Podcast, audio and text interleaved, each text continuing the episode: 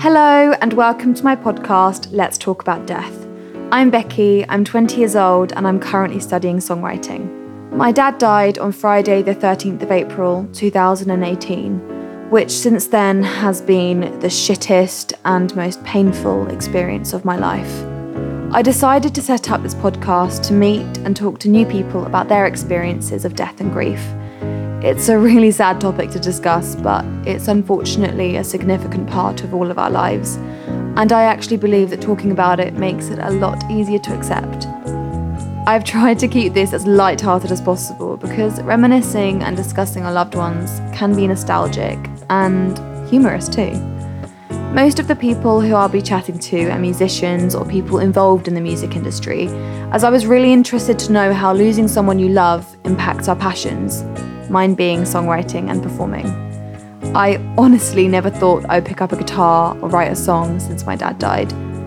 But I did, which proves that although grieving is gut wrenching, we can get through this together. In this episode, I chat to Amelia, who has recently graduated from university with a music journalism degree, and then she went on to work in PR for MBC, which is super impressive. Amelia lost her mum when she was a teenager, and in this episode, we share stories about the ones we lost. We discuss the events leading up to someone's death and then the events after someone has died. Amelia's story really resonated with me, and I'm sure it will resonate with everyone in some shape or form. Now, have a cup of tea, eat some biscuits, just like me and Amelia did um, recording this episode, and just sit back, relax, and enjoy this episode. Hi. Hi. So, this is Amelia. Hello. Hello. How are you? Very well, thank you. Yourself? Really good. I'm good. Good. Um, thank you for joining me. No problem. Talking about this sort of depressing subject. um, just if you don't mind telling me a little bit about yourself, what you're up to at the moment, just to get an idea of you know who you are. Okay, so I am Amelia and I work at MBC, which is run by Moira Bellas and Barbara Charone. So we, we do the PR for Madonna, The Kinks, The Beatles, uh, Mark Ronson, Rod Stewart.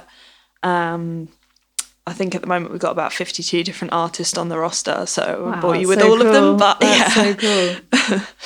um, That's yeah, so I do that. Um, I am into like fitness, so I like go to the gym all the time. So, Yeah, yeah, keep your it's more than just healthy. music, but um, yeah, music enters my life at many different points. Yeah, that's awesome. And do you mind explaining a little bit about your experiences with death and grief and how that's impacted you? Just a little broad. Yes. So, when I was 15 years old, I remember sitting in my grandparents' conservatory with my mum, and she had her head in her hands and was like, "It's just so bright." And I was like, "Mum, you've come out to the the brightest room. If if you're finding it too bright, go somewhere darker."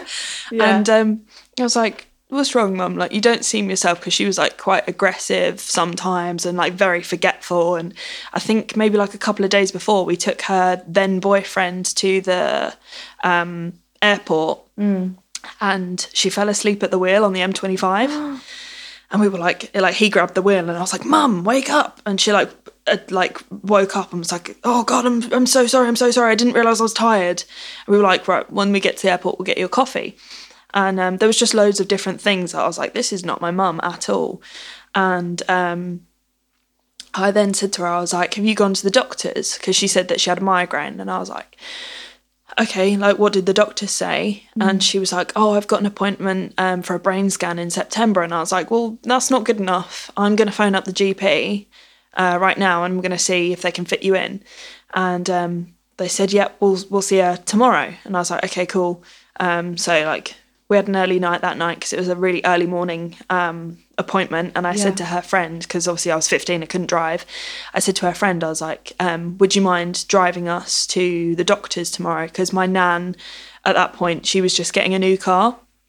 And the it was that day, so she didn't have a car, so she couldn't take us. And my Yeah. my granddad was at work, so um, yeah, her friend picked us up. We went to the doctors, and I wrote down a list of her symptoms, and it was So it was like an A5 piece of paper. So it wasn't like huge, but it was it was full. The page was full of symptoms, and I like went in there and I said like, "There's too much to talk about, but they, these are her symptoms." And he That's was like, so proactive of you to do. Yeah, at I just- a young age. I kind of was like, I knew there was something wrong because I remember sitting there and one day, and I said to my friend Sonny, I was like, I think my mum's got a brain tumor, and he was like, Don't be silly, don't be stupid, and I was like, No, I know my mum. Yeah, she wasn't herself. Yeah, I I know I know these symptoms are not right, and there's something definitely not right in her brain. Yeah.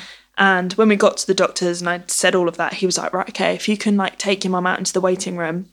He didn't talk to my mum at all. He spoke to me and I was like, okay. And I said to my mum, I was like, we need to go into the waiting room there. And she was like, we're in the waiting room. I was like, no, we're in with the doctors. She didn't know where she was. She didn't know what was going on. Oh my god. So I had to like get her up, take her in there. And then the doctor called me in. He didn't call my mum in. He was like, you need to take this letter to the AMU, which is the Acute Medical Unit at Medway Hospital. And you need to go and give this into reception. They are expecting you. I was like, okay, cool. So I go out to my mum's friend. I like leave my mum in the waiting room and I'm like, can you take us to the hospital, please? I was like, mum needs to go there now. And she was like, okay, uh, any inclination as to what's going on? And I was like, I'm not sure, but she's really not well. So I didn't want to freak anyone out and be like, I think she's got this, because what did I know? I was 15. yeah, but you still knew something was wrong. Um, Yeah, yeah, yeah. You know when it's someone you love that there's something Yeah. wrong.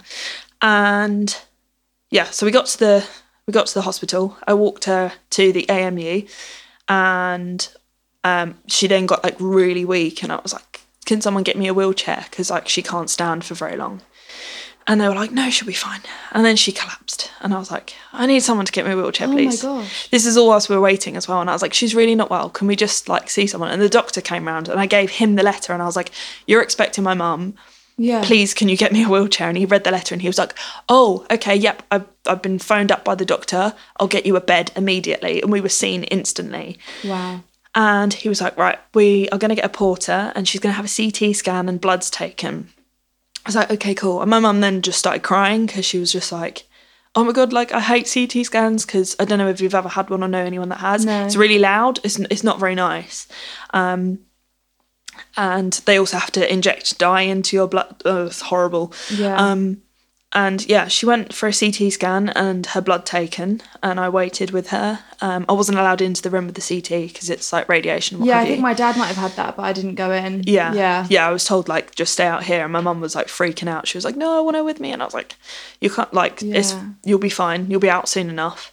Um and then we got taken back to her bed and the doctor came round and he was like he again he didn't look at her and talk he looked at me because she was just so confused she didn't know what was going Oh on my gosh. That's such a big responsibility. yeah no one knew that i was 15 though they all thought i was older didn't? no Oh. um, and I remember him just looking at me and being like, "So your mum's blood has come back and they're fine." And I like it was like relief instantly because I was like, "Cancer comes up in blood." Like exactly. you know, that's what they were testing for. I knew that that's what they were testing for. And then he was like, "However," and I was like, "Oh no, my heart sunk." And he was like, um, "On the CT scan, we've noticed that your mum has a brain tumor." And Oh instantly, I looked at my mum and she just went, "Well, I don't fucking want it." And I was like, well, I don't want you to have it either. I was like, this is not, this is less than ideal. and um, I then like broke down in tears and I was like, what about David? And David is my cousin and he'd just moved to Australia. Okay. And um, so I phoned up my nan, like my Mm. mum's mum. And I was like, um, when your car arrives, you need to come to the hospital immediately. Mum's not coming out Yeah. She was like, "Oh my god, what's happened?" And I was like, "I don't really want to talk about it over the phone, but can you please come here?" And she was like, "Tell me what's wrong with my daughter." And I just thought, "Oh god, I can't, I can't not tell her." Yeah. And I had to say to her over the phone that her daughter had a brain tumor, and um, Oh my god. I was like, "I need support. Mum needs support. we all need some Yeah, help you here." need support. And she was like, right, okay. She was like, I'll call your grandfather. So she called up my granddad. He knew. I phoned up my dad. My my parents were divorced from Okay. when I was ten, um, but I phoned up my dad and was just like, "This is the situation. By the way, um, I'm not going to be over this weekend. I'm staying with mum." yeah. Um, And yeah, then my mum's sister was told, my auntie Donna, um, and yeah, everybody found out very quickly because we were all really worried because we knew there was something wrong. Yeah. Um, and she was in Medway Hospital in the Wakely ward, terrible ward, um, for I think just shy of two weeks. And this was in the height of summer. This was when we had that massive heat wave, Yeah. and it was awful. Like, as well, she so her tumor was in her frontal lobe. And it was putting pressure on her hypothalamus, and your hypothalamus is what regulates your temperature, your hormones, and everything. So that's why she, as well, like the frontal lobe is all to do with um, memory and behavior. So that's why she was acting out of character and stuff. There was just a lot of pressure going on, and that's why there was pain and everything. So once I knew that, I kind of knew the situation.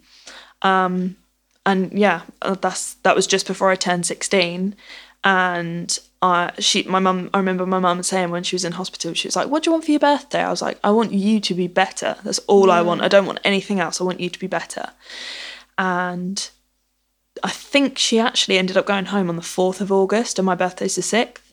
But um, yeah, prior to that, she um, she got moved to King's College London, Yeah. and she had um, she had to have a craniotomy, which is brain surgery, and she got read out.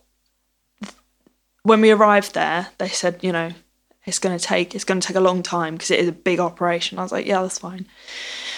And I went up there with her boyfriend. Um, it was just me and him, and my mum said to me, she was like, I, I, I, I don't want to go down there alone. Can you come with me? And I was like, yeah, that's fine.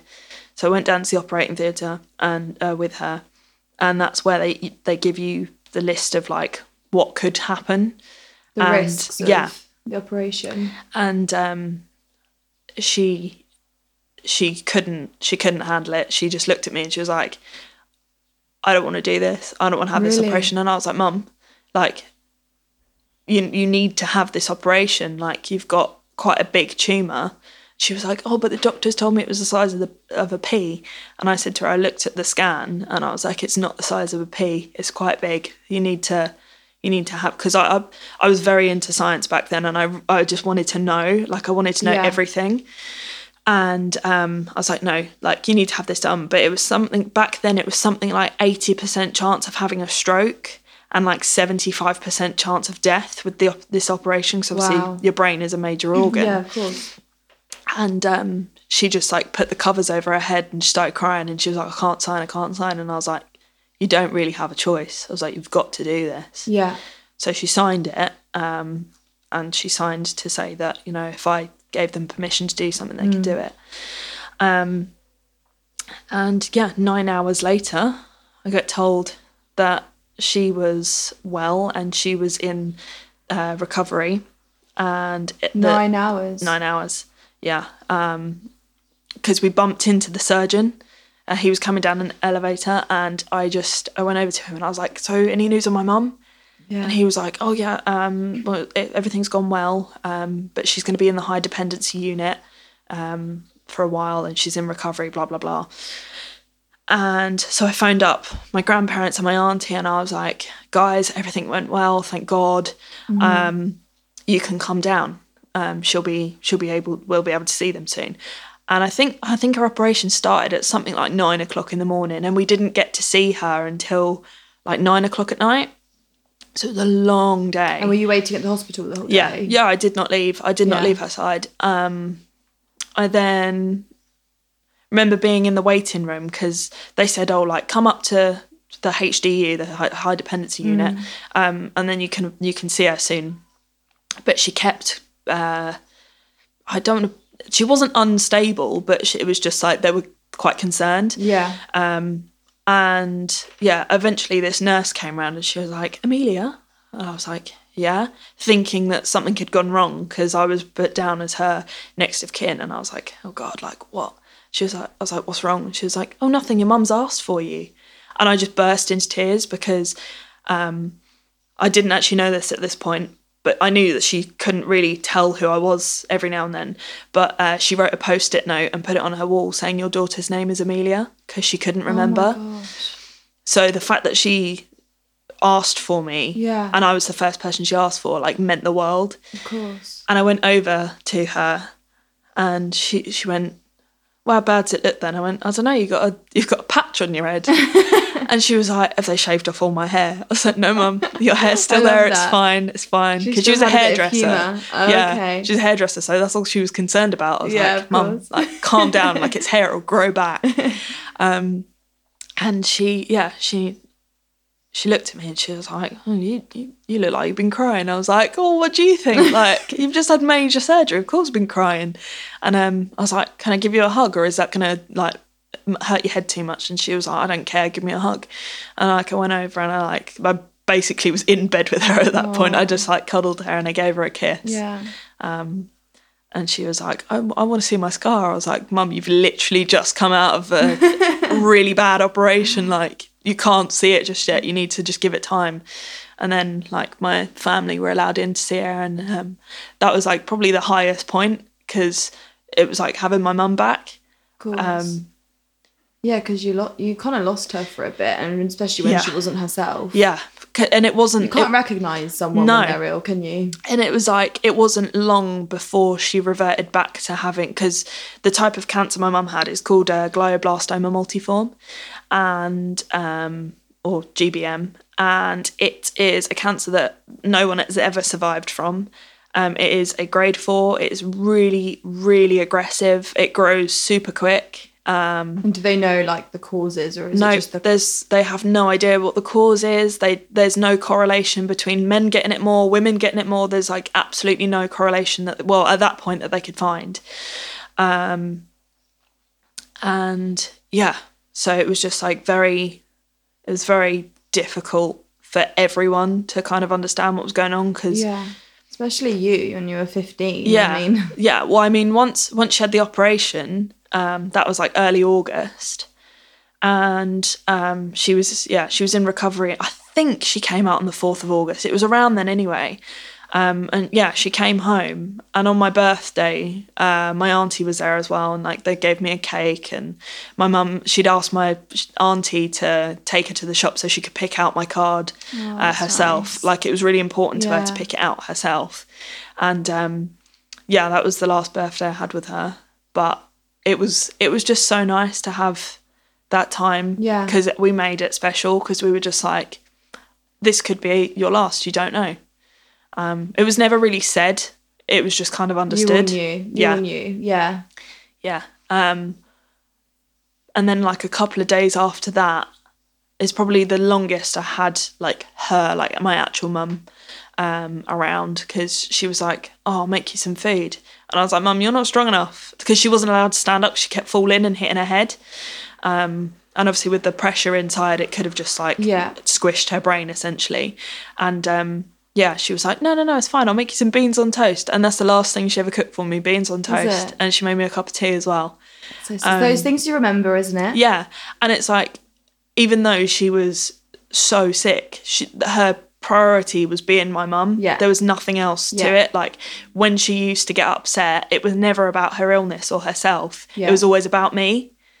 So I think that's one thing that really helps me with like when I feel sad and like Yeah, I'm going through my grief agree. is knowing that literally her life was about loving me and it yeah it makes it it does make it easier Mm. I think it does. I have the same. Like I remember my dad cooked me um like eggs or something. Yeah. Mm. Yeah, it was egg soldiers. Um, the last time when we were in we were in his flat just before he got submitted to hospital. Um, when I drove him there, and he would just want. It's like he just wanted to be a dad and like yeah look after me and my brother and just be normal, Mm. even though we all knew yeah he was ill. We were like, this is so nice, and I do I do remember that so Mm. in such a nice way. It's horrible, yeah and every time I have soldiers, I'm like, oh. Uh, yeah. But it's kind of bittersweet. yeah well. but it, at least it reminds you of your dad and it's it is um, like a positive memory because it is. Yeah. for a long while after my mum died i found that the only memories i had that i could like vividly remember was her being ill and i hated that I hated because that's not that wasn't. yeah that wasn't my mum um but now like looking back and like thinking about things about my mum i think about like the things of when she was well when we were living just Yeah. me and her and like all of her little quirks and like Yeah. things that happened You that- kind of. I I found that I've definitely erased a lot of the kind of time when he was in hospital Yeah. and that stuff because I think that's kind of a survival Yeah. mechanism in a way. In a way. Yeah. You, you gotta you gotta be able to like, and you want to remember Mm. the person who you've lost in a nice way, um, because well, I know that when my dad was ill, that wasn't him. Yeah, exactly. And like you don't want to th- like when when you're feeling sad, you don't want to make memories that make you feel even worse. Yeah. You want to feel better. I know, exactly. But it's really difficult to like get out of that kind of mindset. I get I guess it is a mindset of like for quite a long time I was like I feel sad, I want to feel sad, I want to Yeah. feel more sad like you kind of want to torture yourself. yeah. And it's like, you know, I used to beat myself up thinking like, oh, my friends have still got their parents and Yeah. like and every now and then I do see like old people walking down like and I mean like old old Yeah. like in their like 90s walking with their kids that are in their 70s I and I'm like I'm never going to get that and I I, literally, I get, I got Yeah. so angry. Yeah. And because my dad was on the respiratory ward because he had lung cancer. Mm. yeah. Um, there were just loads of old people. Yeah. And I remember thinking, this is so unfair. Yeah. I was like, this is so wrong. Like, Yeah. why, why are they not dead? like, It's so wrong. Literally, but it's like, why yeah. they? They've lived their life. I Yeah. still need my dad. Yeah. Um, and I remember I got so, I was so angry and upset. Yeah. And That's one of the stages of grief, isn't It it? is. And I think I I used to get told a lot that I was too aggressive. Like I'm, I've got quite an angry and like fiery personality Mm. anyway, and people used to be like, "You can't feel angry about this," and it's like, well, no. If if I've reacted in a certain way to a stimuli, Yeah. then that is my natural response. So don't tell me that it's wrong because Yeah. it's what I have naturally felt, and therefore Exactly. that is the right feeling for me to be going through Yeah. at this time. And I think that's like if I could go back and tell myself something, I'd be like, you know what? You feel what you want to feel. Yeah. Go through it and it'll get easier. Exactly. A lot quicker than it did. Because I used to think like, oh, I can't feel this way. And yeah, if someone had just told me, you know, no, that's fine. But I think you can if feel people like that. haven't gone through it, it's very easy for them to suppress your feelings and say, you know, you just try and calm down or just Yeah. try and smile. Yeah, and you like think, piss off! I don't uh, want to yeah, smile. my excuse mum's just died. My dad's just died. Like, yeah, I'll be so happy about. Yeah. Like, no, It, it just to me that doesn't make sense at No. all. I mean, now I've got a little bit better at Yeah. dealing with it and people like that. Um, it takes time. It really does. yeah, I mean, it's still really hard. yeah. Um, yeah, well, mine's been six years. On the 28th of January, it's been six years, and I Oh, graduated on the 4th of February. So, and there was a moment where one of the guest speakers like said, "Oh, if you could turn around and like applaud like the people that have supported you," Mm. and I started crying because I was like, "My mum should be here. Yeah. my mum doesn't know that I went to uni. My mum's never going to see my kids. She's Mm-hmm. I'm never going to know what my kids want, like what she wanted my kids to call her. Yeah. Like I just had this like rush of emotion, and that's it, it is like years. that, isn't yeah. it? It's like a rush. Like I do you find that you get that when um like times when you should be celebrating and be happy? Because for example, this New Year's, I was like, oh, kind of didn't really want to go out, but I. Yeah. thought I gotta go out. Like my boyfriend's there, my friends are there. You know, it's it's a new year. Hopefully this one will be less shit. Yeah. so I went out, and as soon as the clock turned midnight, I just started crying. Yeah, I And think as well I'd because it was a new decade. Yeah, probably that as well. And I just thought, oh my gosh, why am I out celebrating? I've got nothing to celebrate right now. My dad's dead, and everything just Yeah. hit me all at Yeah. once. And then suddenly, random flashbacks of him in hospital. Yeah. So weird. Yeah. And then I'm like, okay, I just needed like 10 minutes to let that out. And then Mm-hmm. I was like, okay, Yeah. I'm fine. Yeah. But I do find that Christmas, birthdays, times when you should celebrate, I'm like, you celebrate because you want to be with people that you love and people who support you. That's kind of part of birthdays and Christmas and stuff. And so not to have my dad was just, Yeah. even though he probably wouldn't have been with me on New Year's anyway, it's just Yeah. like, well, I didn't get a text, Yeah. Yeah, exactly. that sort of stuff. Yeah. No, I'm like that on my birthday as well. I just think, you know, especially being my mum, Mm. I'm like, she brought me into this world. I want her here. Exactly. And was it just the two of you growing up together? So no, when I was when I was up? ten, my parents got divorced. Um, but I still was very very close with my dad.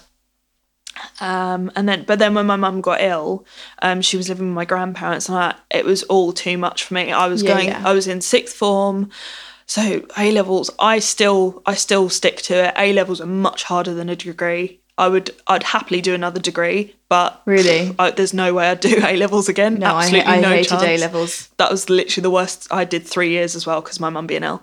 Um, Okay. The worst three years of my life. Yeah. Um, and yeah, that, so I was doing my A levels. Um, there was like too many people in the house, in my Yeah. opinion, and watching my mum suffer was just too much for me to cope with. Like day in day out, I I visited every day, but I didn't Yeah. sleep over there. That's the only difference. So I moved in with my dad then. Okay. Um, so how long was the whole process? um, so from the moment that she was diagnosed to the point that she died, it was literally like a couple of days of being six months.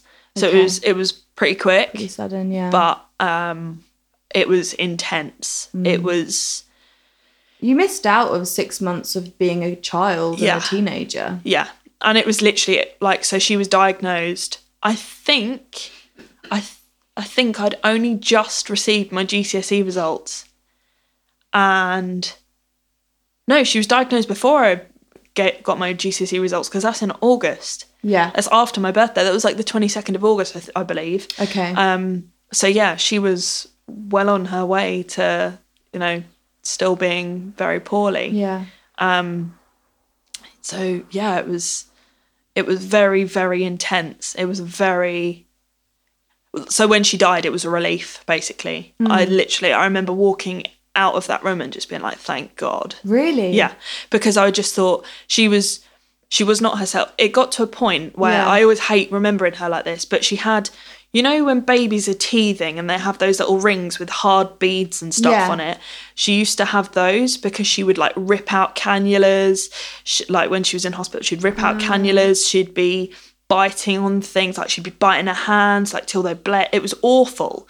Um, she just tu- it was like a 46 year old woman had turned into a, a like a newborn baby Wow. that was just like erratic so That's horrible to see. Yeah. Because your parent is kind of the one that should be Looking after you, yeah. and then suddenly it's the other way around. yeah So you kind of you go into autopilot. yeah I definitely did. oh yeah i felt went into mum mode i was Yeah. like i've got to mother her and it was really strange especially being like so young Yeah.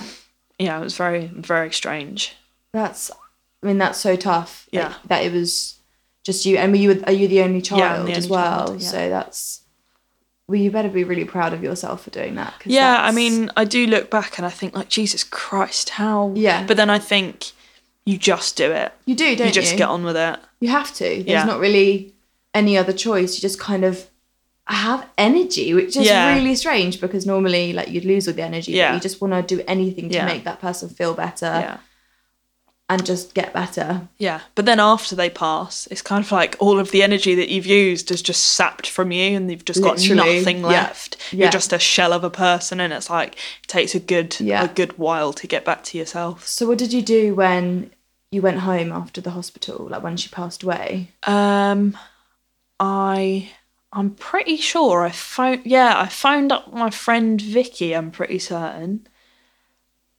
No, because so it was it was lunchtime on the 28th of January, and my head of sixth form came into the common room where I was. Yeah.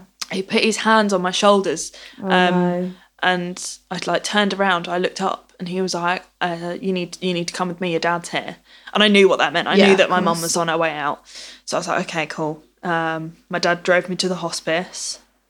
She passed. So she was in the hospice. Yeah. Okay. Um, I knew it was coming. Like the day, the, the night before, I spent the night in there with her, and the way that the hospice was, I could lower the bars on one side, and they had like this recli- recliner sofa, and I pushed it up next to it and laid next to her as if it was like a double bed, and I just laid with her hand in my hand, like she was in a coma at that point, so she wouldn't have known. yeah. But literally, um, a couple of days before um, she passed, she told me that she loved me. Yeah. And she called me by my name as well, which she hadn't done in a while. That's so special. and yeah, that was like the best thing. But afterwards, um, I, I I actually went back into school. I went back into my school because I knew that my friends were still there yeah. and I was fine. I wasn't crying at all. And they were all just standing around in the corridors crying. And I was like, It's my mum, not Yeah, yours. please Like, don't. going on? And I just because I saw them crying, I just burst into tears, crying, yeah. and I was like, "Oh, what am I meant?" I'm. I coped with it by being humorous about it. Yeah. I was like, "Well, what am I meant to do? She's dead now." Yeah. And I was just like very matter of fact. Yeah. And they were like, "Oh my god, you can't say that." And I was like, I can. "Is it or is it not true?" yeah. Like she's dead. Again, that's just a way of dealing with it. Yeah. I go through periods of like that. I just laugh about everything because it's just Yeah. is a way of dealing with things, Yeah. and it's easier sometimes than just crying. Yeah, exactly. Like I've had to I've kind of got a really sick sense of humor about it now just because I think if I didn't, I don't think I'd be coping. Yeah. Um and I think that's that's something that everyone's like, "Oh, you can't be like that." No, if that's the way you cope, that's the way you cope. Mm. And I don't think anyone should tell you that that's the wrong strategy. If No. that's if that's for you, that's for you. If No, it's not, then that's fine. And also, I think if you have moments to yourself when you're allowing yourself to be upset and to grieve, Mm. and then having a laugh about it as well, then you do get that balance. Yeah. It's just learning how to what's best for you. Mm. Like my someone in my family, just he just doesn't want to talk, Yeah. and Yeah, that was like my uncle. and it's to begin with, I found it really hard to understand why because I just thought, but I want to talk. Can't Mm. Yeah. you just talk with me? Yeah. and you know, you learn that people grieve in different ways. Yeah, that's like my uncle, my um mum's sister's husband. He didn't want to talk about my mum passing for a long time. He found it really difficult. And like my auntie was like, okay, like that is your way of coping, but I really want to talk about my sister. Um, but now like you can you can talk about it and he's fine. He just needed that time to kind of process Exactly. everything because it's like if you've known I think he'd known her for something like 30 years. So to know someone for that long and then they're just all that's what I struggled with as well. The idea that someone is then just gone. Yeah. You can't talk to them, there's no f- I know. texting, there's no calling, there is nothing. That's it. It's it's and so all you've weird. got are those memories yeah. and that time that you had with them. Mm. Um, but I remember my dad said he, I think I remember it was a Wednesday. I think he Yeah. passed away on the Friday, and he went, "Please know that I'll always love you." Yeah. and I and I I'm so upset that it's come to this sort of thing. And Yeah. and it's stuff like that that I remember, Mm. even though that was the most horrible moment when Yeah. he was just crying and Yeah, crying. because it's kind of like they've accepted that there's nothing more and they've given up. But then I was still in denial. Like Yeah. me and my mum were just so we just were like everything's fine. Like because my dad said oh, I'm fine, I'm fine. We just believed that everything was okay. Mm. Yeah. And I kind of wish that the doctors had been more honest Yeah. about it because they were very they're beating around the bush a bit and saying yeah he's not well. We're just waiting on these Mm. Yeah. results, waiting on this, and then he had his lungs drained and everything. Yeah. And it was just all this stuff happening, but no one had come up to me and said just be aware he's Yeah. probably going to die. Yeah. Because if I'd known that, then I think I would have prepared myself before. Um, one of the Macmillan nurses did come up to me and say, I just think you should stop studying for your A levels and just go and spend Yeah. time with your dad. But it wasn't clear enough for me to understand that Yeah. he was about to die. Yeah. Well, I think I'm very, very grateful for the the doctors at Maidstone Hospital because they were incredible. Literally every step of the way, they said to me like, as soon as she had her appointment, mm. they made an extra ten minutes for me and my family. So if we had any questions that my mum didn't want to hear the answer Yeah. to, we could go in there and ask the questions. That's really good. And I remember going into her once and I said to her, I was like, I'd never want you to lie to me. I never want you to treat me as a child. I want to know straight up. yeah. I am not someone who needs to be beaten around the bush. Yeah. Tell me straight. Yeah. And I remember her just being, I just looked at her and I was like, How long has my mum got left? And she was like, Probably a couple of months. And uh, I was like, Okay, cool. Um, what can I expect from that? And she was like, It's going to be horrendous. Yeah. She's going to be in a lot of pain and you're just, you're not going to want to be around it. And I was like, Right, okay, cool. At least, at least I'm prepared. At least I know. Do you think you actually like took that information in? I definitely took it in, um, but me thinking I was going to be prepared, no, Yeah. absolutely not. Um, I don't think because you- have never experienced it before. No. So how can you prepare yourself for something like, like, that? my my dad's parents died when I was young, um, but I wasn't close to them. Mm. I I barely knew them to be honest. Um, and it wasn't your mum. no, Um, but yeah, it was just it was very very strange because like I knew what was going to happen, I knew it was coming, but I was still surprised Yeah. because I, I think I still had that glimmer of hope of my mum could be the first person to get over this illness. Yeah. She could be patient zero, you know. Um, Because you never know, and you've Yeah, got to have you've got to have that optimism. yeah, because if you don't, then pff, every day's just going to be miserable. Was she optimistic about her illness and recovery? to or- my face, yes, but every now and then I could hear her in her room crying yeah. uh, when she was alone. She, Mm. she never, she never cried or moaned or complained in front of anyone ever. And I just, She must have been so strong. yeah, literally, I take that energy with me everywhere I go. Yeah. I'm like, if my mum can do this, I can do that. Yeah. Like, Yeah, it's so funny actually. This is so so weird. But when I'm in the gym and I'm running and I'm like, oh, it really hurts. Sometimes Yeah, I'll it's be like, like, but my come on now. yeah, I kind of like give myself a reality Yeah. check, and I'm like, hang on, but my dad literally was in so much pain. Yeah. I think I can run another five minutes. Yeah, it's just. Mm. so weird to kind of link that together. Yeah. but my brain does sometimes. Yeah. It's really weird. Things. well, I'm like, I'm an absolute wimp when it comes to having blood tests. okay, And I just look back and I think, oh my God, my mum had so many done and she was bad with it because she had veins that collapsed all the time and so do I.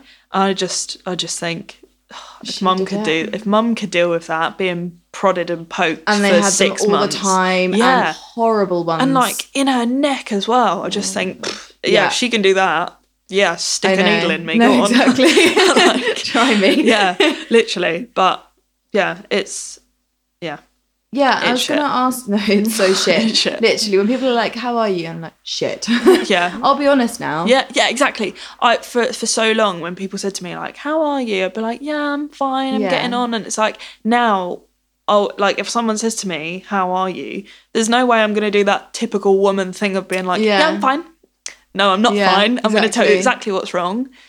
Um, I might say fine at first, and then I'll be like, "No, that's a lie. I'm not fine. This is how I'm feeling." But Sometimes yeah. it's easier. I think it depends on the situation, but um, I think if you don't want to go into things, you're like, "Yeah, okay, yeah, I'm Yeah. all right, I'm fine, Yeah. I'm fine." But you know, sometimes Yeah. if you want to just actually be honest yeah, yeah. Sometimes I'm and like, tell people that I know it happened a while ago, but yeah, I'm still shit yeah, today. yeah. I mean, like I say, it's been six years for me, Yeah. and I still cry about it, and Yeah. I think I always will do because like there are things that people usually get that I won't, Yeah. and I'll never know what that's like. I know.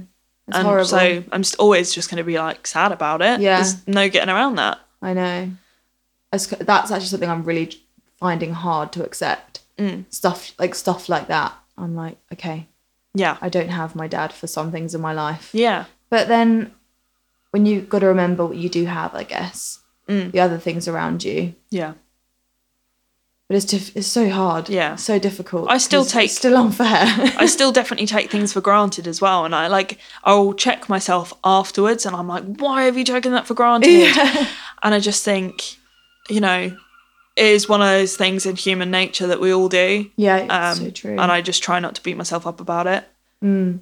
So, Um, I was going to ask about what you think about grief and well, what you think about in terms of senses. Mm. So, like smells and like things, like belongings, Mm. and does that link to grief? If that makes sense. I That was think a really for a badly long phrased No, I know what you mean. I know what you mean. so, like, are there things that, like, sensory things that tie me to her Yeah, and, like, yeah, exactly. what triggers off emotions and stuff? Yeah, Um, I think for a long time, um, her possessions meant a lot to me because I was like, oh, mum's touched this, or mum loved this, or Yeah. whatever, or like, this is the last bracelet I bought for my mum, this is the last whatever I bought for it. Like, um, she loved this bag, whatever. But now I'm just kind of like, they're material things. The things that matter are my memories. And I think what triggers off my memories are also sensory. Okay. So, like, uh, if I smell someone that wore her perfume, yeah.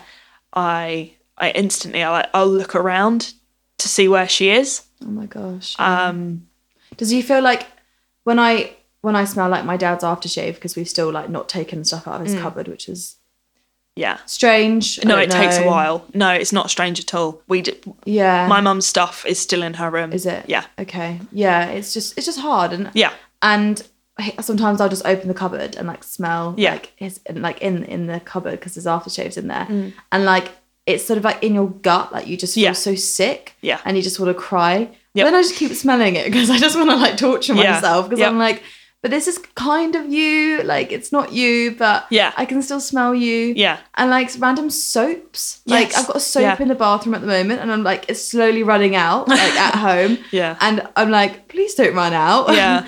Small Well, things like that. I mean, it's e- even with my dad, who's still very much with us. Yeah. Uh, there's down the road from where I work, there's a building site, and my dad's a builder. And when I was a kid, I, my memory of him and his smell isn't his aftershave when he's smelling nice. It's brick dust. so literally, whenever I walk past her, I'm like, oh, it smells like dad. and it's like it's really weird. it's kind of weird but nice. But, yeah, but like things always tie you to They do. memories and people and what have you. And I think, you know, particularly like if a song comes on the radio that reminds me of like a memory I have with my mum, Mm. Yeah. I'm like, I'm either like really cheery, remembering that really great memory, or I'll burst into tears or whatever. Um, Yeah, I have Like- that. that so actually thinking about it i remember being in a history lesson with my head of year because he was he was our history teacher and we was doing vietnam and korean wars Okay. um, and we watched platoon and the opening of platoon Yeah. the song is adagio for strings and that is what my mum came into when she was in the coffin that's what she came into the crematorium to and i heard it and i was like oh my god. And i just burst into tears. And like i had to like run out of the room and my teacher was like oh my god i'm so sorry. I completely forgot. Um, i was like no no no like it's fine. Like it's one of those things. But like you can't control other people what they do, and that's I think Yeah. that's the scariest part of things is it's you're gonna go around life and hear music and Mm. Yeah. smell all these smells, and you don't know Mm. if you're gonna come into contact with something that's gonna Yeah. remind you of Yeah. your mom or my Yeah. dad. Yeah. Well, in my in my favorite club in my hometown, I say my favorite. It's not anymore. It's, it's too young for me now. um, I used to go in there, and um, so my mum used to like the song "Come On Eileen" because it reminded her of her dad dancing. Um, and she she then used to do that dance in front of me. So it rem- Okay. when that song comes on, it reminds me of my mum imitating my granddad, and.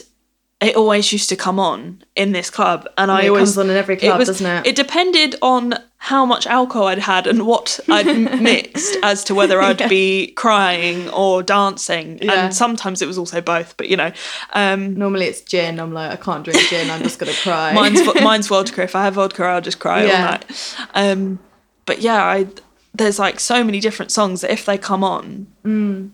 it takes me back to different memories. hits you. Yeah.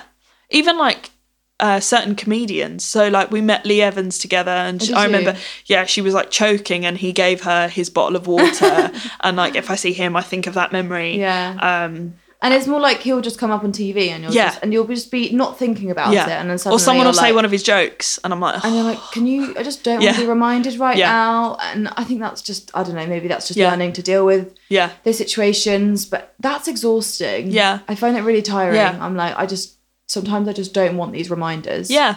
Yeah, so, some days I'm like, I cannot think about this right now. And then Yeah. sometimes I'm like, I really want to think about this. Mm. And it's just like listening to how your body is reacting to things. Like, if you want to cry, cry. It doesn't make you weak, it makes you stronger because, So like, true. you're accepting that that's what you need. And I think, particularly men these days, need to start opening up and like Definitely. eh, letting themselves feel those emotions. Yeah. Whether it's, it's whether it's because someone's died or not, like no matter what trauma you've gone through, nothing is an unnatural response Mm. if that is what you is naturally occurring within your body. Like that is your hormones and your neurotransmitters being like, this is how you should feel. Yeah. Don't switch that off. Like they're there to like that's your natural instinct, you know? Yeah. I think my natural instinct is normally to talk. Mm. I like talking about Yeah. stuff like this because I find it really helps me. And I think as well, talking about memories keeps them alive.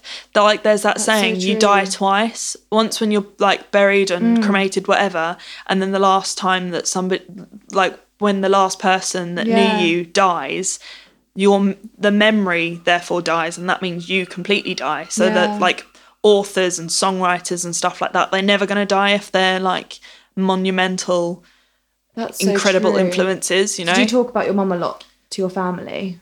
Oh yeah, definitely. People, Like, like like it's normal now. Like, Yeah, yeah, oh, yeah I remember. yeah. Do you remember when Mum did this? yeah, Or- yeah, all the time. And I just Yeah. think. So in, in my grandparents' house, there's like pictures of her everywhere, and I mean, there's pictures of everyone everywhere. Mm. But um, yeah, there's there's now so there's a picture of this really beautiful picture of my mum that's um next to where my nan sits. Yeah. and then next to it, there's a picture of me, my granny, my cousin Jamie, who got married, his now wife, because this was like a wedding picture, uh, my gramps, uh, my cousin David, who is Jamie's brother, and actually, I think that might be it. I think that's it in the photo, actually. But it's like we're all together. yeah. Um, and like my nan's like, well, you know, she's there now. And like, so I have a necklace of my mum's ashes um, that was turned into glass. And I wore that at the wedding. And I went over to my cousin and I was like, mum's here. That's so nice. And yeah, like I do that with special things. I like always bring her with me. that's so nice. And So I always mention it to everyone as well. Then as yeah. well, that that's something that's Yeah. that's yours and you want to keep. Yeah. That's like sentimental. Yeah. I guess. Yeah, but like again with that, when when I got given that, I used humor because she had awful feet, awful feet, and I used to say I like when I first got given it, I was like, I hope that's not her feet in there, and like I know I know it didn't sit well with some people, Yeah. but I just was like, well, that's my It way of coping, so like Yeah, piss off. yeah, literally, I was just like, yeah. Um, if there's one piece of advice you could give to someone listening that's going through something similar, whether they've um someone that they know has passed away, or if they're going through that sort of pro- like process at the moment, what could, what kind of advice can you give them to like give them support, encouragement, Seek tell them it's going to be okay? definitely seek support from every possible person. Um, let yourself feel the emotions that are coming. Yeah. And ride through it. Like if you're feeling sad, feel sad. That's Yeah. fine. Um, because I definitely did suffer with a little bit of depression. Mm-hmm. I say a little bit of depression. It's not a little bit. I had depression. It was awful. Yeah. Um, I was put on pills for anxiety. I was on diazepam. It was awful. Um, but they didn't work. I found that the thing that worked for me was CBT. okay. Um, and but yeah, that I I tried a lot of different things before I figured out what worked for me, and you know what came naturally to me, and I beat myself up a lot. And I just think you know if I could go back and say to myself, I'd be like, stop beating yourself up. Yeah. you're allowed to feel like this. Um, it's not easy no matter what Yeah. but it is what it is. You cannot turn back time. They are gone. That's that. There mm-hmm. is no bringing them back. No matter how much you cry, how much you wish for it, you are in your present and you need to live for your future. Yeah. And I now very much do live for my future and I enjoy my present because We've only if, got one life. if you're constantly living in the past, you're then giving up your present with the people that are still around you and still love you yeah. to mourn someone who's no Who's longer not there. And I know that my mum would want me to enjoy my time with people that love me on like that are still alive rather live than your life and do what you Yeah. want to do. definitely. So I'd say just, you know, appreciate the people around you. It's difficult. I still take people for granted. Um, but, you know, if you're more conscious of it, you're less likely to do it consistently. Yeah. Um, yeah, that'd be my biggest thing. Yeah. Well, thank you so much, and I'm I'm sorry about that we Yeah. that you've gone through this because it's shit. Yeah. But it's nice that we can talk about it Yeah. and know that we're not alone. Yeah, it's one of those things, you know? Yeah. One of those things. It is. Well, thank you so much. You're welcome.